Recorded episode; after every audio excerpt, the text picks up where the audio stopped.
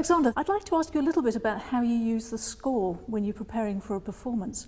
Can you explain a little bit about what you do with the score? Well, in, in this particular case, uh, Mozart variations, I think what is difficult in Mozart is uh, how to control all those uh, textures and all these really small materials because there's not many notes in there. Just. And then the variation, uh, what he does, he starts to go around the main tones of the theme doing. So you're really digging into the texture of the piece and sorting out where yes. the important theme is and where the unimportant sections yes, are. Yes, I think the, the analysis is quite important, uh, especially when it comes to, to variations form, uh, because uh, it can be quite important for, for the, the concept of the piece to see uh, what exactly he's doing and, and, and why is he doing that. Do you ever think about the structure when you're learning the piece? Is that part of your, your learning process? Yeah, I think so. I think uh, in, in, well, in some cases it might be not very important, but with uh, with Viennese classical style, I think it's always very important uh, to define the structure and to see where things go, where, where, the, where the theme starts, where it ends. And of course, uh, with, with variations, I think it's particularly important. So each time you get to a new variation, you're trying to find where the theme is and how that fits into the structure as a whole. Yes, well, here it, it is, uh, in this particular case, it is pretty obvious actually. He writes uh, first variation in pairs, so we get variation one, one and two. Uh, and in the first one, he goes just, he does this pattern around the theme, which is while keeping the left hand the same, obviously. And, and then what he does in the second one, uh, he moves the pattern to the left hand, keeping the theme in the right one. So it creates uh, this kind of first pair.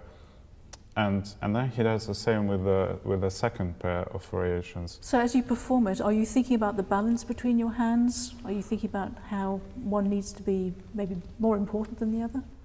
Yes, always. I think it's very important. And what about oh. in a variation like variation 5, where they seem to be so interlocked together?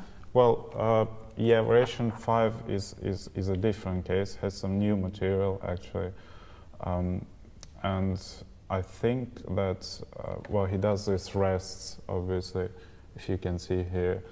Uh, the, the, the melody, I think, is, is, is divided between two hands quite equally.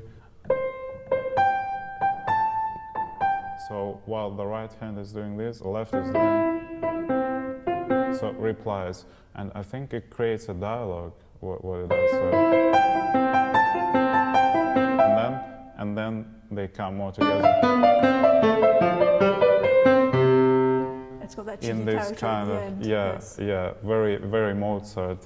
Yes. so you really are using the score to develop your own interpretation. You you're using the score to give you to give you cues in a way as, as yes, I mean uh, it's it might be easy to read the notes just the notes. Uh, but it might be quite hard to read all the intentions that the composer had.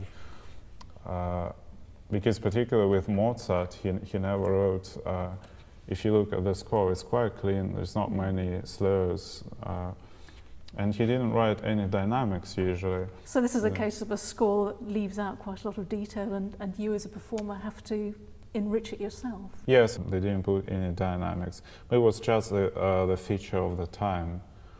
I think what he was doing, he was thinking that just the performers are, are smart enough to to give everything the music needs you know, themselves and to just add the interpretation and, and all that things.